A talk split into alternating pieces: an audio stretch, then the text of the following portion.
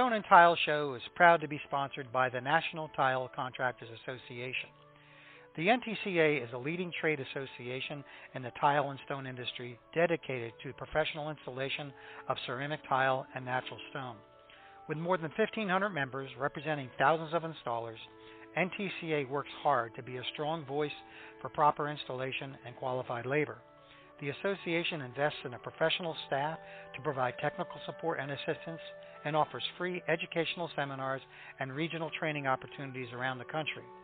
To learn more about what the NTCA can offer for you or your business, go to the website www.tile-assn.com. That's www Alrighty, folks, we had a little technical difficulty there, but welcome to the Stone and Tile Show. I am your host, Fred Hueston. And before we get started, I want to go ahead and uh, mention that I have the Stone and Tile inspection and troubleshooting class coming up February 7th through the 10th. So if you want to get in on that, uh, just give me a holler at fhueston at gmail.com. That's F H U E S T O N at gmail.com. All right, on with the show uh, basically, I was telling folks here that uh, we've got an exciting show, and I should probably title this show "What You Wanted to Know About Diamonds But Were Afraid to Ask." And uh, uh, you're with General Tool. I'm going to let you introduce yourself and tell us a little bit about your company, and then we'll get into the questions. So go ahead, Adam. It's all yours.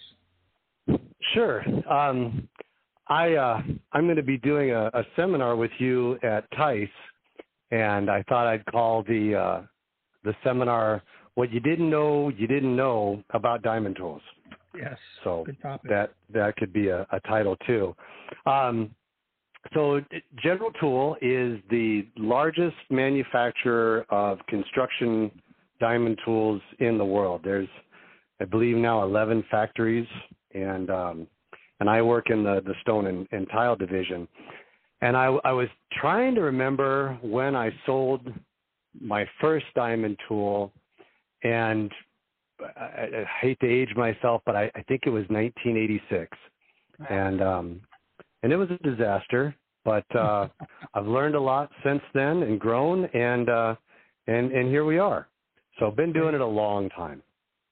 Perfect. Uh, as a matter of fact, I can remember back. I, I think I've been in this industry a long, long time, longer than you have, and I can remember when diamonds first came out. Um, I was in a restoration business at the time, so I was using the old Frankfurt bricks and uh, sandpaper, et cetera, et cetera. But let's get right into the questioning because a lot of these questions, I actually posted a thing on Facebook a couple of weeks ago asking asking people, what do you want to know? You know, what do you want to know about abrasives? Um, what do you want to know about diamond tooling? And of course, we came up with a bunch of questions. And I guess the first obvious question is, uh, how do they work? How does a diamond tool work? Well, um, you know, I, I, I'm sure your audience is pretty smartened up, so there may not be a whole lot of new information, but I'll give you the the gist of it. Um, the protruding diamonds in the tool, regardless of, of the matrix or the bond, um, they scratch the surface of the material that, that you're working on. And the larger the, the diamond particle, the deeper the scratch. And then eventually the, the diamond wears down and it starts to round over and then it's got to be removed or, or ejected so that you're into a new layer of diamond. And um, this is a, a, a term called controlled erosion. And that's really how diamond tools work. It's controlled erosion. That's why it's, it's really critical to know the material that you're working with so that you, you get the right bond and the right mix of the right diamonds. So, and we're, and we're going to we're going to get into that. So, you know, there's you know as well as I do. There's there's lots of lots of diamond companies out there, or I should say distributors selling diamond tools. So, you know, how do we evaluate a diamond tool? How how would one go about that? Um, well, I I used to say it's three factors: speed, price, and life. Um, but but giving it some thought, I would add also to that the skill set of the worker and the quality of the cut. Um, speed is obvious because time is money. Right. Um, price is, is real easy to see up front, um, but it doesn't tell you overall value. and life as long as it's not countering speed. If you follow me. Yes, I do. Then, um, you know, when I'm evaluating tools, I have to take into consideration the the skill set of the operator because that's a huge variable, huge. Um, Absolutely. So it, it's best to have your best person do the evaluating.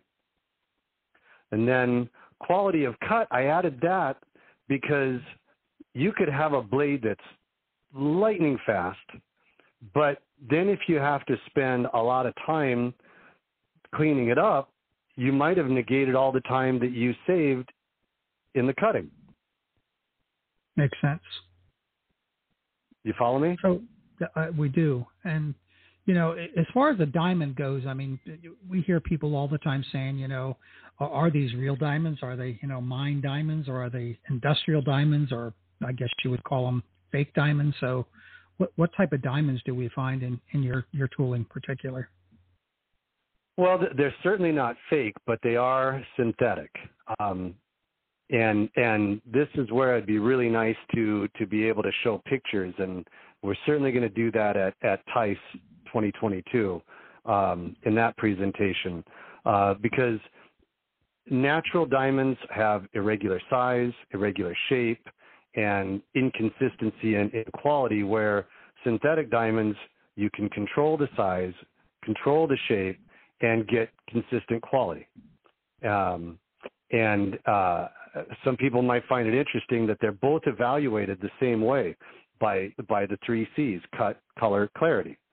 Um, in in our application, the ideal cut is a cubo-octahedron. And the first time I heard that, I went, "A cubo what?" But but that that that's the ideal shape. It has the highest impact resistance and it has the most cutting points. And it guarantees, that shape guarantees that no matter how it falls into the segment or the matrix, that there's a sharp point sticking up to do your cutting. Then the, the second C is clarity, because inclusions can be fracture points and, and it can, uh, can wear too quickly or break too quickly. And then color shows us the quality level. The, the good synthetic diamonds are very yellow. There it is, your three C's. Interesting. Now, I get this question all the time, and I'm sure all the guys out there listening are, are going to ask this question. And, and it, let's take it into two steps. Let's look at diamond saw blades, core bits, etc., and then we'll talk, play the same, apply the same answer to, uh, say, diamond abrasives for you know honing floors or or or wherever. Uh, and that is, you know, why are they wearing out so fast? I get this question all the time. You know, I bought a set of diamonds, I bought a diamond blade, and God, it's wearing out so quick. So, what are we doing wrong, or are we doing anything wrong? Um, well, I, I just got this phone call yesterday. You know, uh, from a, a distributor. He called up and he said, "Hey, my guy's angry. Um, he only got this much usage and it's toast. And I said, well, what do you what do you mean it's toast? You got to you got to qualify that. So you know, to you, I would say, what do you what do you mean it's worn out? Because you know, let's let's use diamond blades specifically. So if a blade is th- that segment is completely worn out, you're all the way down to the core, and and it wore too fast, then your bond was too soft. Um, the the metal holding the diamonds in place wore away faster than your diamond usage, and they were ejected prematurely. Mm-hmm. But if the blade stops cutting before the segment is completely worn down, then the bond is too hard. The exposed diamonds are rounded over and and they become like ball bearings. They're working against you. So you have to dress the blade which means you have to wear away that top layer of metal and diamonds and expose a whole new set of diamonds. Um, but there is an exception to that. If a blade becomes overheated, and, and you've probably seen this where it turns blue, yep, um, yep. redressing it won't fix the problem. Uh, you you have actually changed the metallurgy of of the metal. It's it's like you you cooked the segment again, and that that can't be reversed. Hmm. I see. So, you know, I, guess it boils down to, you know, um, I'm kind of jumping ahead in my line of questioning here, but it's a good point to to actually ask this question. And does that have to do with the does anything does that wearing have to do anything with say the quality of the blade or or the concentration of the diamonds in the blade? Why don't we talk about that? Um, okay, well, let's take them one at a time. I mean, there's a lot of, of factors. Um, diamond concentration is is a big one. It's it's basically the ratio of diamond to the material that's that's holding it in place, and we call that the bond. Okay, so uh, a, a, good example of that is granite blades versus uh, a glass blade. Uh, a granite blade uh, has large pieces of diamond, as a general rule. Okay, and a glass blade has very small pieces of diamond. And the analogy I like to use: Have you ever done any woodworking? Oh yeah. Okay, so if I just want to rip a piece of wood, cut looks like I just I just want it fast and straight. Well, that that carbide blade tends to have large pieces of carbide and not many teeth. And then right. if I want a really, really nice clean cut on, on a nice piece of wood, that blade tends to have smaller teeth and a lot more of them. And on a micro level, uh, your diamonds work the same way. Hmm. You follow me? I do. Makes a lot of sense. So now you know. So there. Sorry. I said, go ahead. Continue. Okay. So so that's that's diamond concentration, and then then we get into the bond or the matrix. That's a that's a very ethereal term because it's it's generally proprietary. You don't get to know what all is in there, right? right. And um, so that's why I, I I highly recommend in the beginning that you have a good relationship with your supplier so that they can guide you. I mean, you know, a lot of guys have said, why do these blades all look the same? Are they all coming from the same place? Um, no, but but they're you know they're all using similar uh, technology, so you need help, right? You need a good relationship with your supplier, and then then you got to do your own evaluating. But but your supplier should at least give you a good starting point, and then you can you can make a a value analysis, which is to take all the factors and then and then look at your value. Makes so sense. the the the matrix, the bond, and, and we're and we're going to use metal bonds here in, in particular. So that's you know core bits, cup wheels, blades, and um, you you have a range of hard to soft. And where it gets confusing is that the it's opposite when you talk about the materials. So let me give you two extremes, okay?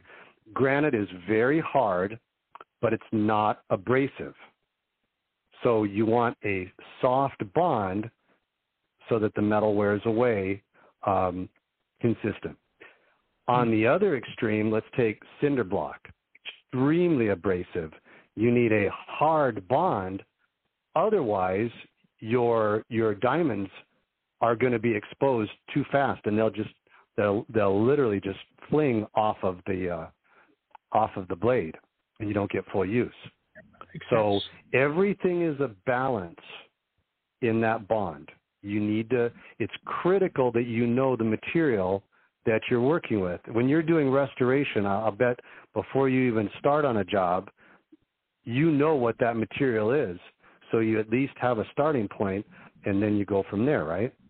Exactly. So same thing here. You need to know you need to know what it is you're working with, and then have a good starting point, and then you can make adjustments. But as as a general rule, the faster the blade cuts, the shorter the life. So it's all about about balance. And that makes sense. And uh, does that same issue with the soft bond versus the hard bond also apply to, you know, for the guys out there that do restoration work and they're they're choosing a diamond, they're, you know, maybe honing a marble floor versus a granite floor. So it, does that same theory apply to the diamond abrasives as well? Absolutely. You know, just like your metal bonds, your resin bonds have varying degrees of hardness. Um, uh, when you were doing restoration, did you ever try using concrete polishing pads on your marble floor? Yeah, it doesn't work very well. doesn't work good at all because concrete is is more abrasive, requires a different bond. If I use my my marble tools out on that concrete, I mean, I can watch them just disappear. So you know, again, you need a you need a good guide. You need a good relationship. Whoever whoever you're you know you get them from, you need to have a good relationship with them so they can guide you, at least start you in the right direction. And then you have dialogue afterwards to say, okay, that worked all right, but I, I really need more speed, or I really need more life, or I really need you know, you need to have that relationship. It's critical. Absolutely, and you know, I we have to remember too that we're dealing with in, in the stone portion of it, we're dealing with different different hardnesses, different abrasives, uh, resistance of some of these materials, even within one category. Limestone, for example, uh, there are soft limestones and hard limestones. So I, I think you you hit the nail on the head there. It's really important to be able to communicate with your with your supplier as to you know this is what I'm trying to cut. You know what do you recommend recommend that I use. Now, one of the little tricks I used to use back in the old days when it came to uh, getting more life out of my uh, my blade, especially, would be to reverse the reverse the uh, the RPM on the or, reverse the uh, the saw blade itself. Is that recommended? Does that do anything? Well, it, it does. It's it's an old school trick, and and it works. So so you have these diamonds protruding but it's going in one direction. So you've worn one side of the diamond. And when you flip it over, now you're working on the other side of the diamonds. So it, it does work. Um, I, I don't recommend it. I, if you're constantly having to do that, you're either not dressing the blade enough or you've got the wrong blade. But if you have the right blade, dressing it should eliminate the need to be doing the reversing. But it does work. I can't deny it. Right. It's just I, I can't recommend it. Yeah, I mean I, I've noticed when uh, I used to cut stone a lot that I would do that, but then the blade would wear out quicker. So I guess I got a little bit more life out of my blade, but probably chose the wrong blade. So so speaking of dressing, uh, how would you recommend you dress a blade, what what is your recommended practice for that? Um, th- there's there's a lot of ways you can use uh, a grinding stone. You can use I, I've got a block of uh, of sandstone uh, in my backyard that that I use all the time. Um, we sell dressing sticks that are aluminum oxide that are made just for uh, for doing that. And um, interestingly, I was having a conversation with uh, with Park Industries and we were talking about the uh, the the substrate of the of the bridge saw. You know whether you know concrete or wood, and uh, and I said, well, I I prefer a concrete table because as you're going through the stone and and going into the concrete, that concrete's always redressing the blade where where wood doesn't dress at all. If anything, it might be working against you. So um, there's there's lots of ways, but but there is products that are specifically designed for dressing. Those are dressing sticks, and they're Absolutely. they're not expensive. They work. But what, the other thing, though, I have to add to that is is what I see a lot is I see guys not redressing long enough. You know, mm. if those diamonds are worn out, I, I there was a guy named Rick Norland who knew more about diamonds, probably forgotten more than than I'll ever know. And he said, Adam, he says you got to remember that a diamond is the greatest cutting surface in the world. And I kind of went, well, yeah. He goes, but remember, it's also the greatest ball bearing in the world, mm-hmm. right? So if you've got a ball bearing, she's got to go. You've got to get down to that next layer. So you've got to make sure that you, you get all the way down there. And so, you know, when when you ask, well, how often do I do it? Well, that's up to you. I mean, in a generality, as as soon as you see you're losing performance, or on a bridge saw your your your amps are going up, well, then it's time. But I, I know other guys like the best glass guy I know, Ken Milbury. He he dresses his blade in the morning before he starts, and then after break, and then after lunch. He's constantly redressing. He never lets the blade get to that point. But I don't know anybody else that does that. No, that's a good but idea. Dr- dressing's important. To get into that habit. Let me give the phone number out here before I go on with my questions. If anybody's listening live, the call in number is 323 870 3968. That's 323 870 3968 if you have any questions uh, uh, for Adam.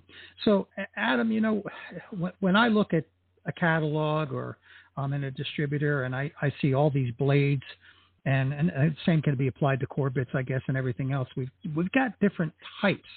Uh, you know, you've got the segmented blade, the continuous rim blade, you know, et cetera, et cetera. Can, can you go into that a little bit and explain, you know, each one of those should be used or what the difference is? I guess is what I'm asking. Um, sure. I mean, if we're talking about different diamonds and applications, man, we could be here all night. But my my company has uh, we have a mining division, we have an optical division, we have an automotive division. I mean, diamonds are used for a lot of things. But if we're going to talk specifically about diamond blades, um, uh, you have a lot of variables. You have you have continuous rim blades, uh, which are going to be your smoothest cutting, and then you have blades with with segments and spacing in between. Um, that space is called a gullet, and uh, and that's a a, a variable. Um, the gullets al- allow well, they draw in more air and more water um, to keep the blade running cool, um, but they're not as clean cutting as the continuous rim blades. So again, everything's a balance. Everything's a balance. Makes sense. You know, uh, one of the questions that, that came up the other day, I actually saw on one of the forums that I that I belong to, and that is uh, one of the fabricators was getting a lot of blowout uh, on his material. He happened to be cutting a piece of uh, piece of granite, and he was asking, you know, how can I prevent blowout? So I know how to do that, but let let me hear it from the diamond guy. well, um, usually blowout is caused by stress you know, as uh, uh, all blades are tensioned to run at, at certain speeds with, with certain horsepowers. Um, but as the blade is pushing through the material, there, there's stress. If there's light stress, it, it, it runs very true. If there's a lot of stress, you've got that blade kind of torqued. And as it gets to the end and there's a point of release, um, you're going to get a pop. So, you know, this can be fixed by uh, having a stiffer core, a different core. Uh, it can be fixed by, you know, having a blade dressed and and you know new diamonds. Um, so there there's a lot of factors there. There's there's not a a specific set answer, but but generally blowout is caused by the the stress as it's going through the cut, and and you'll probably notice that the longer the cut, the stress builds, builds, builds, builds, builds, builds. Um, we were testing a new blade on Dekton last week, and um, and you have to make relief cuts um, across all sides of the slabs. They say one, mm-hmm. uh, top and bottom, but I, after my experience last week, I would say you have to re- make relief cuts all the way around because uh, this is a brand new blade, but there was stress in the material itself. Right. And we ran, we, we made a one inch wide cut the entire length of the slab. And when I took that strip and laid it out to evaluate the quality of the cut, that thing was bowed a half of an inch. So there, there can also be stress in the material too. So it isn't always just the blade. Absolutely. And I, I see that a lot with a lot of these engineered materials Uh, you know, when you have a combination of of stone quartz in that case, and and then resins, uh, you can end up with all kinds of all kinds of issues. So uh, choosing the right Yeah. blade is extremely important there. You know, one of the questions that came in from from the group that where I posted the questions, and uh, it was it was kind of an, an interesting uh, question, and you may have already answered this, but is there ever going to be, or is there, or is there ever going to be a universal blade that will cut everything? Um, the answer is yes, Really? but it's not what you think. The, the Okay. answer is absolutely. Have you ever seen the blade that goes on a on a fireman's rescue saw? yes. Okay.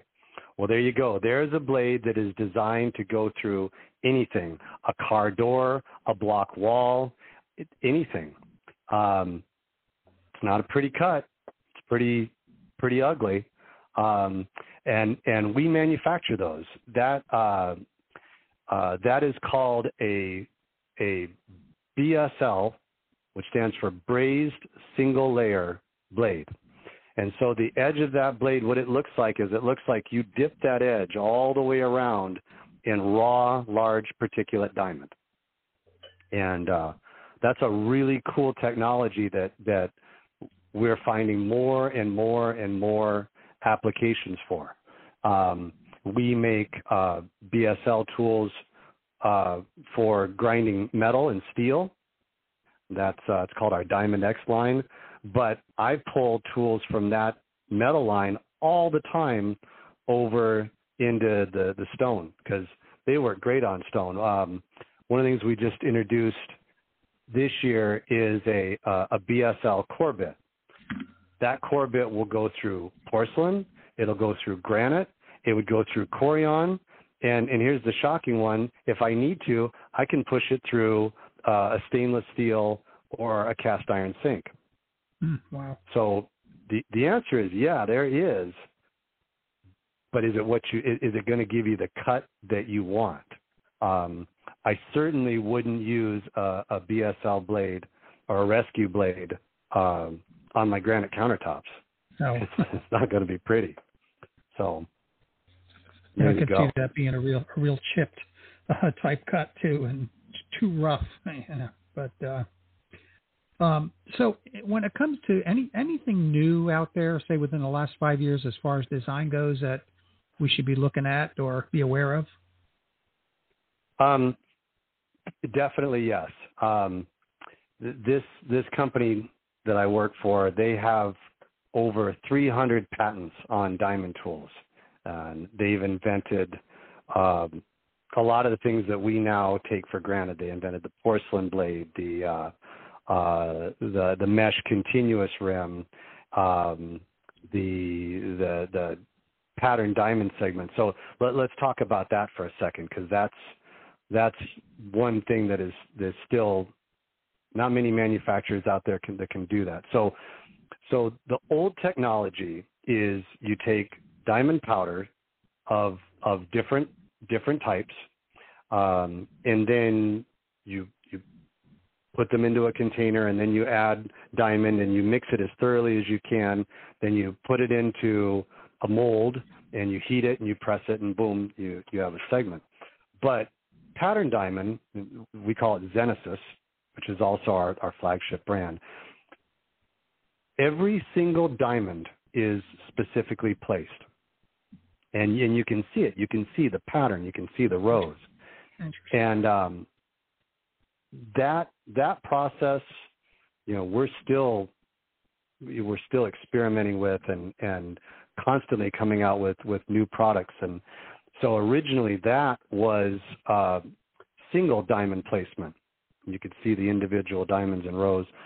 Now we're up to uh, multiple diamond chips, um, clusters of diamonds, and those are put into patterns, and we can vary those patterns uh, to change the the performance. So that's that's one of the things new. Um, uh, what I love about my job is uh, the the creative freedom. You know, we have these incredible engineers, and uh, and I can say, hey guys, um, I think I think we need this, and so we just came out with a uh, a contour blade for cutting radiuses and, and circles in porcelain. Uh, on our retail side, uh, we just came out with a tile saw that that's different from old school tile saws that were made for floor tile, where this one is made more specifically for porcelain pavers in these real thick, large format uh, uh, pavers.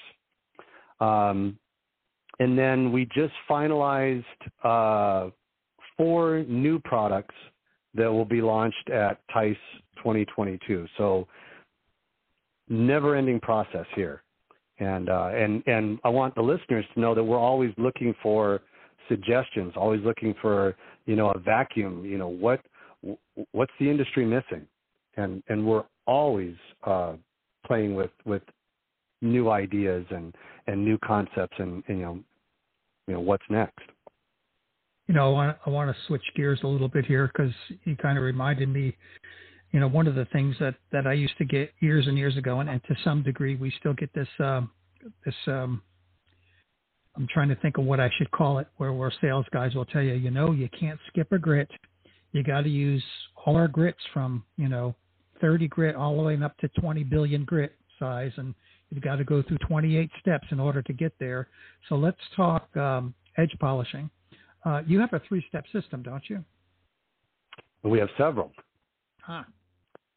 And and so here's the simplest way that I that I will explain it. You know, the goal of your edge polishing is to match the factory surface.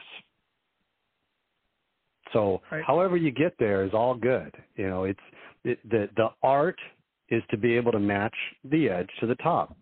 The the guy that I I learned from way back in the day. Shout out to Glenn Sigler. Uh, you know, he taught it as an art that that you know nobody needs a granite countertop. It's a luxury, and so it should be fabricated as a luxury. It should look your your your project should look like it's coming out of you know one piece of stone. So however you get that edge to perfectly match the top is good. I don't judge. You know, if it takes you three steps, five steps, seven steps, 12 steps, I, I don't judge. But how does your edge look in relation to uh, to the top? Um, I'm a big fan of, of three step pads because it saves time. We've got um, wet three step pads that, that are aimed more specifically at engineered stone. We've got dry three step pads, and um, I explain it like this: your your standard sequence is 50 grit, 100, 200, 400, 800, 1500, and 3000. Seven steps.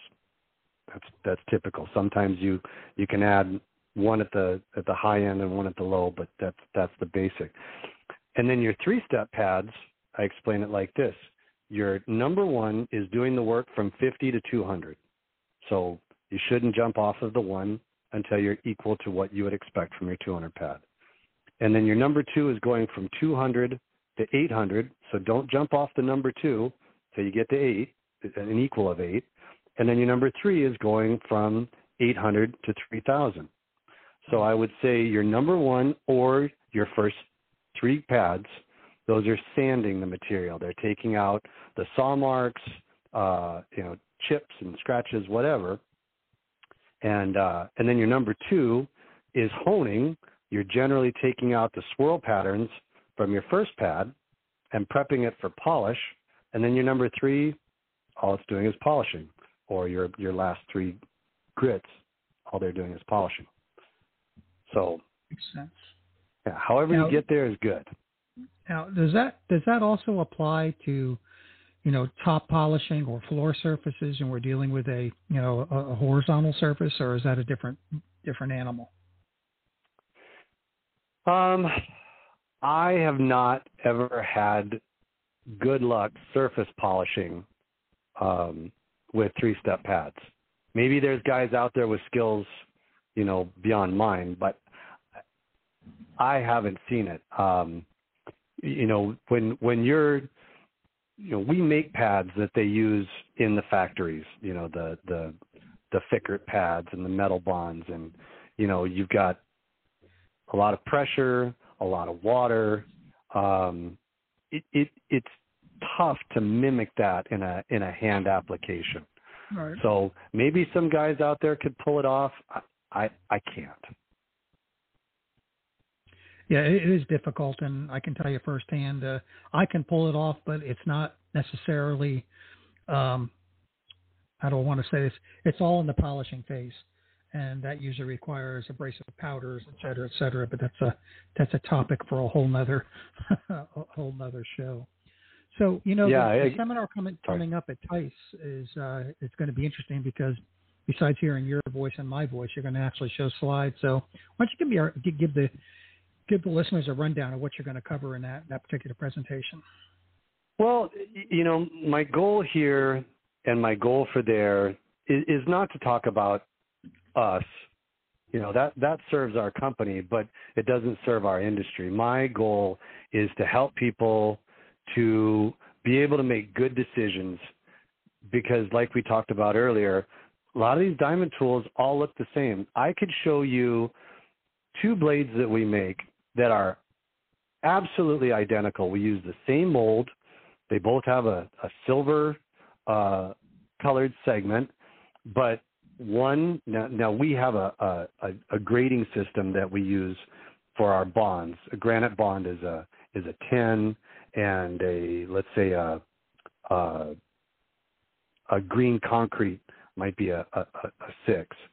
Well, I have this blade, and they're they're both premium, premium quality, but one is a one bond and excellent even up to quartzite. The other one is a is a three bond, and it's it's great, but it isn't going to work on granite. So, you know, it. I want to help people be able to make good decisions and and and shorten the learning curve as as quickly as they possibly can. And you know, I talked earlier about uh, having a good relationship with your distributor, but I, I also want to encourage people to to use the other information that's out there. I mean, you've got the Stone Fabricators Alliance, you've got the Natural Stone Institute, you, uh, uh, Tile Geeks, the Ceramic Tile and Stone Association. You have you have all these organizations, and and you know their ultimate motive is is to help the contractor. Then you also have the trade magazines like the the Tile Letter and Stone World. Um, you know, use all the resources. But but what I hope to do is is help people understand, uh, you know, what they're buying and make good decisions. So that that's the goal at TISE, and having the visuals, I think, will will help a lot. We're a little bit handicapped here, but you know, you and I did the the PowerPoint last week, and right. you know, it's it's information overload, but I hope you learned something from it. Oh, absolutely, good stuff. You know, some really good stuff. Stuff that uh, you know, I've been in this business 40 years, and you showed me stuff I didn't know, so it was it was really interesting, extremely interesting. all right there, got, there's Oh, go ahead. Go ahead. I was going to say, I got two well, other questions for you, and uh, you probably pretty much covered this. So, any final tips that you would give anybody out there as far as uh, you know diamond tooling goes, whether it's you know the saw blades, core bits, or you know uh, polishing abrasives? No, just just like I said, having a good relationship with your supplier, um, knowing the resources that that are out there. Um, I mean, I, I give out my phone number to pretty much everybody, um, so that I'm always available. And um, um, you know, and then the other thing that that where I get frustrated is uh, unrealistic expectations. I, I use the quote all the time that all anger comes from unrealistic expectations, and you know, maybe your expectations aren't realistic. So so by being involved with your suppliers and and the the resources that are out there, you know, maybe you'll have a better handle on what is and what what isn't realistic. Uh, I, you know, I got someone that that told me the other day that uh, they can get 250 inches uh, a minute in Dekton. Wow. Um, yeah, really. I'd I'd have to say, show me, because Yeah. I think that's an unrealistic expectation. So, so you know, having these peer groups, I, I think, is the the biggest benefit that that you can have. Absolutely. So my my last question, actually, there uh, the two more questions, is, and that is, Okay. uh, if you've already said you'd give your phone number out, if people want to contact you, how would they get a hold of you? Um, you know, I don't want to bury myself, but uh, um, maybe maybe what we'll do is on your on your blog, we can, we can put my contact information. Okay, cool. Um, That's great. Yeah, I'm I'm I'm I'm comfortable to do that in my email address. I mean, it, it's weird. My my title with the company is uh, tile and stone specialist. I, I don't know what that means. I think it means I'm the guy that you're going to ask. So Right. I'm, I'm good with that. Your, the company's website. Um, GTDiamond.com, and then we also have a, a a retail division where we work with like hardware stores, and um, that is DiamondVantage.com. So two completely separate companies, different catalogs, different uh, uh, you know, different structures, different part numbers. Um, for end users, uh, DiamondVantage.com probably best. Uh, that's the that's the uh, website that we put in the Tile Letter magazine. Okay. And then my last question, you don't have to answer if you don't want to, but someone Okay. asked me to ask you this question, so I'm going to throw it out there as a, I guess as a joke or anything else. How come diamond blade salesmen are so annoying? Oh man, that's that's not a fair question. I I agree. but but but hold on. Let, I, I I I I will uh, I I will answer that. Okay. Um, first off, like I said earlier, a lot of the the the the recipe in your diamond tools that's proprietary. Yep. I'm not going to tell you the percentages of nickel versus steel versus cobalt versus bronze. So the average sales guy, he doesn't even he doesn't have that information. Right. He's relying on us as a manufacturer to guide him and then, you know, and then he guides you. Um, but any industry has good and bad salespeople. I like stereo equipment. I've met stereo sales guys that are phenomenal and a wealth of knowledge, and I've met some that are beyond annoying. But um, here's what I what I would say is that to be kind, the way that we're trained. You follow me on that? I do. So so if you've got an annoying salesman, that may be the way that he was trained. That that's probably more his manager's or his company's fault. So um, it's a fair question because I got to tell you, over 35 years, I've been I've been called lots of things, um, but uh, there, there's good and bad. They're, they're not all they're not all bad at all. Well, you know, I always say, and you know, you happen to fall into one of these categories, not the annoying one, but uh, you know, knowledge is everything. Uh, if uh, someone's trying to sell me something and they're very knowledgeable about their product, that that that comes across. Uh, if you've got someone that you know avoids questions, uh, won't give you the information you need, and I'm not talking about proprietary stuff there, then then you're talking about someone that that knows their product, and I, I think that holds true for whether you're selling diamonds or whether you're selling cars uh, it, it really it really doesn't matter. So, all right, Adam. Yeah, I- I for sure. I, I I'm I'm still learning. 35 years in, I'm still learning. Right now, I'm learning uh, things from our in, industrial side of the company, and the newest one is CMP. You ever heard of that? No. Chemical mechanical planarization.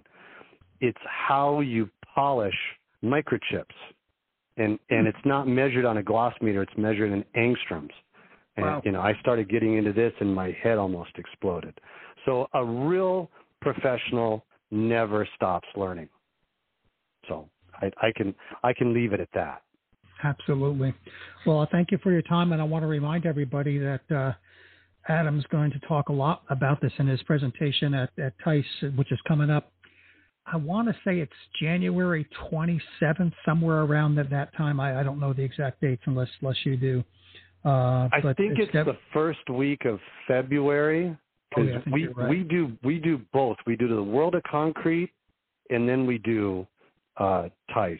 So okay. I, I believe it's the first week of February, and we're going to have a booth. Our our flagship brand is Zenesis, Z E N E S I S, and we'll have a big booth, and and hopefully people will come over and see us and ask us questions, and um, we usually hand out some pretty good uh, uh, toys. So uh, come see us there. Good, great. Well, I'll, I'll definitely see you there because I'll be presenting as well. Uh, so, Awesome. Adam, again, thanks for all this information. This was some great information. And, uh, uh, well, any last minute comments before we let you go? No, man, I think you covered it and then some. All right. Appreciate it, buddy. All right. Talk, Talk to you soon. talk to you soon. All righty. All right, folks. I'm going to take a quick break here. When I come back, I'll wrap things up. So I'll be right back right after this. Thank you, Tough Skin, one of our gold sponsors. Marble etches and stains. Tough Skin guarantees it will not. TuffSkin provides a unique product and installation service anywhere in the USA with their proprietary stone laminate products. They protect marble countertops with an acid, oil, and waterproof guarantee. That's right, it's now possible to install marble, onyx, and travertine countertops without the worry of etching and staining from common household items like wine, lemon, coffee, or other acidic foods. People have been trying to figure this out for thousands of years, and TuffSkin Surface Protection has done it. Available in gloss and satin to match the countertop finish. Visit them online at tuffskinprotection.com. That's T U F F skinprotection.com to learn more. Alrighty, folks, we're back. I hope that information was useful. It definitely uh, some some really really good information, and we only touched on some of it. I, I spent uh, over an hour with with Adam going over some of this stuff, and I was like, wow, stuff that that I didn't know. So uh, definitely check them out. Uh, check out their their website, and uh, if you have any questions, uh, you know, use their technical hotline there, which I'm sure is on their website. Uh, and of course, you can contact me. And again, I'll wrap things up. I'm going to be doing my seminar. I'll be doing one at TISE as well. Uh, we're going to be doing one with David Bonacera on sealers, uh, as well as the one there with, with Adam on diamonds. So you definitely want to check that out. Uh, but then again, after that show, I'm doing my stone uh, and tile inspection and troubleshooting seminar as well. So if you want to get in on that, uh, definitely give me a holler. My personal cell phone number is 321 514 6845, or you can send me an email at fhueston, F H U E S T O N, at gmail.com. Well, folks, until next time, thanks for listening. Keep setting those tiles, fabricating those tops, and polishing that stone.